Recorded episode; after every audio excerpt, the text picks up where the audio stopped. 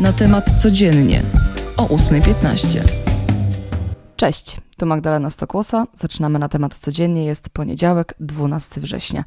I mamy tyle do podsumowania po weekendzie, że głowa mała. Zacznijmy od przyjemnych sportowych doniesień i przeżyjmy to jeszcze raz. Iga Świątek wygrała US Open. To jej drugi wielkoszlemowy tytuł w tym roku, w którym no nie ma co, idzie jak burza. Od dziś Polka w tabeli WTA ma aż 5275 punktów przewagi nad drugą Anet Kontaveit. Teraz siatkówka i niestety mniej radosne wieści, chociaż nie, bardzo dobre. Polacy zostali wicemistrzami świata. Wczoraj w katowickim spotku triumfowali Włosi, którzy wygrali 3 do 1. Biało-czerwoni, mimo że nie obronili tytułu i tak mogą uznać turniej za udany, w końcu trzeci raz z rzędu wywalczyli sobie miejsce na podium. Tym razem na drugim miejscu, a trzecie zajęła Brazylia. Jeszcze na uwagę zasługują koszykarze. E, nasza reprezentacja pierwszy raz od ćwierć wieku jest w najlepszej ósemce w Europie. Kolejnym rywalem biało-czerwonych będzie broniąca tytułu Słowenia. To spotkanie w środę. Przenosimy się teraz do Wielkiej Brytanii. Trumna z ciałem Elżbiety II dotarła do Edynburga. W szkockiej stolicy spoczęła w sali tronowej pałacu Holyrood. Dziś natomiast trumna trafi do katedry edynburskiej, gdzie obywatele Zjednoczonego Królestwa ponownie będą mogli złożyć hołd swojej królowej. Będzie tam też dziś król Karol III z żoną. Wraz z pozostałymi członkami rodziny królewskiej będą uczestniczyć w czuwaniu przy trumnie. Do Szkocji udaje się też nowa premier Wielkiej Brytanii. Z kolei od środy trumna będzie wystawiona na widok publiczny w Londynie w siedzibie parlamentu do dnia pogrzebu. Ten zaplanowano za tydzień, w poniedziałek. Jeszcze poinformowano, kto zajmie się ukochanymi psami królowej. Książę Andrzej i jego była żona wezmą je do siebie. Królowa miała dwa psy rasy korgi oraz suczkę rasy dorgi, a w ciągu swojego życia miała ponad 30 psów rasy korgi i dorgi. Większość z nich wywodziła się od suczki Susan, którą otrzymała w 1944 roku jako prezent urodzinowy od swojego ojca króla Jerzego VI.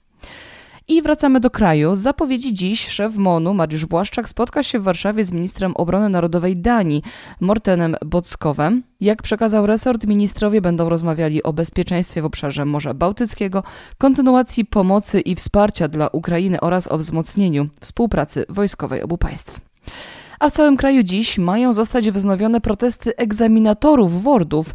To dlatego, że ich ostatnie spotkanie w Ministerstwie Infrastruktury nic nie dało, jak podają.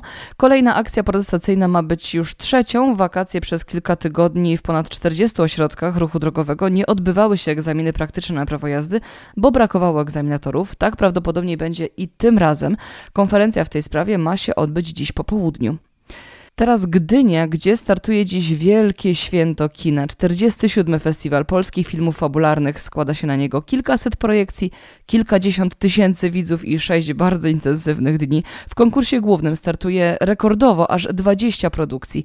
O Złote Lwy powalczą tytuły już docenione na międzynarodowych festiwalach, jak i o Jerzego Skolimowskiego, który jest też naszym kandydatem do Oscara, e, czy obraz Damiana Kocura, Chleb i sól. Ta produkcja została doceniona w Wenecji.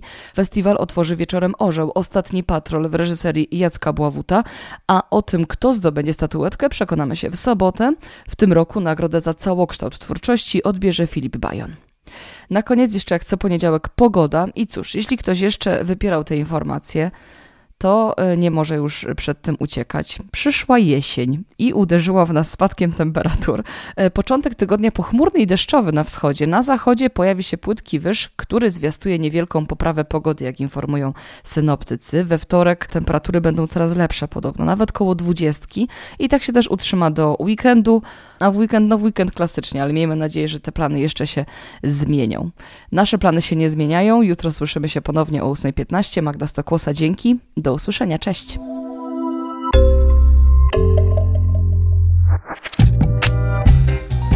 Na temat codziennie o 8.15.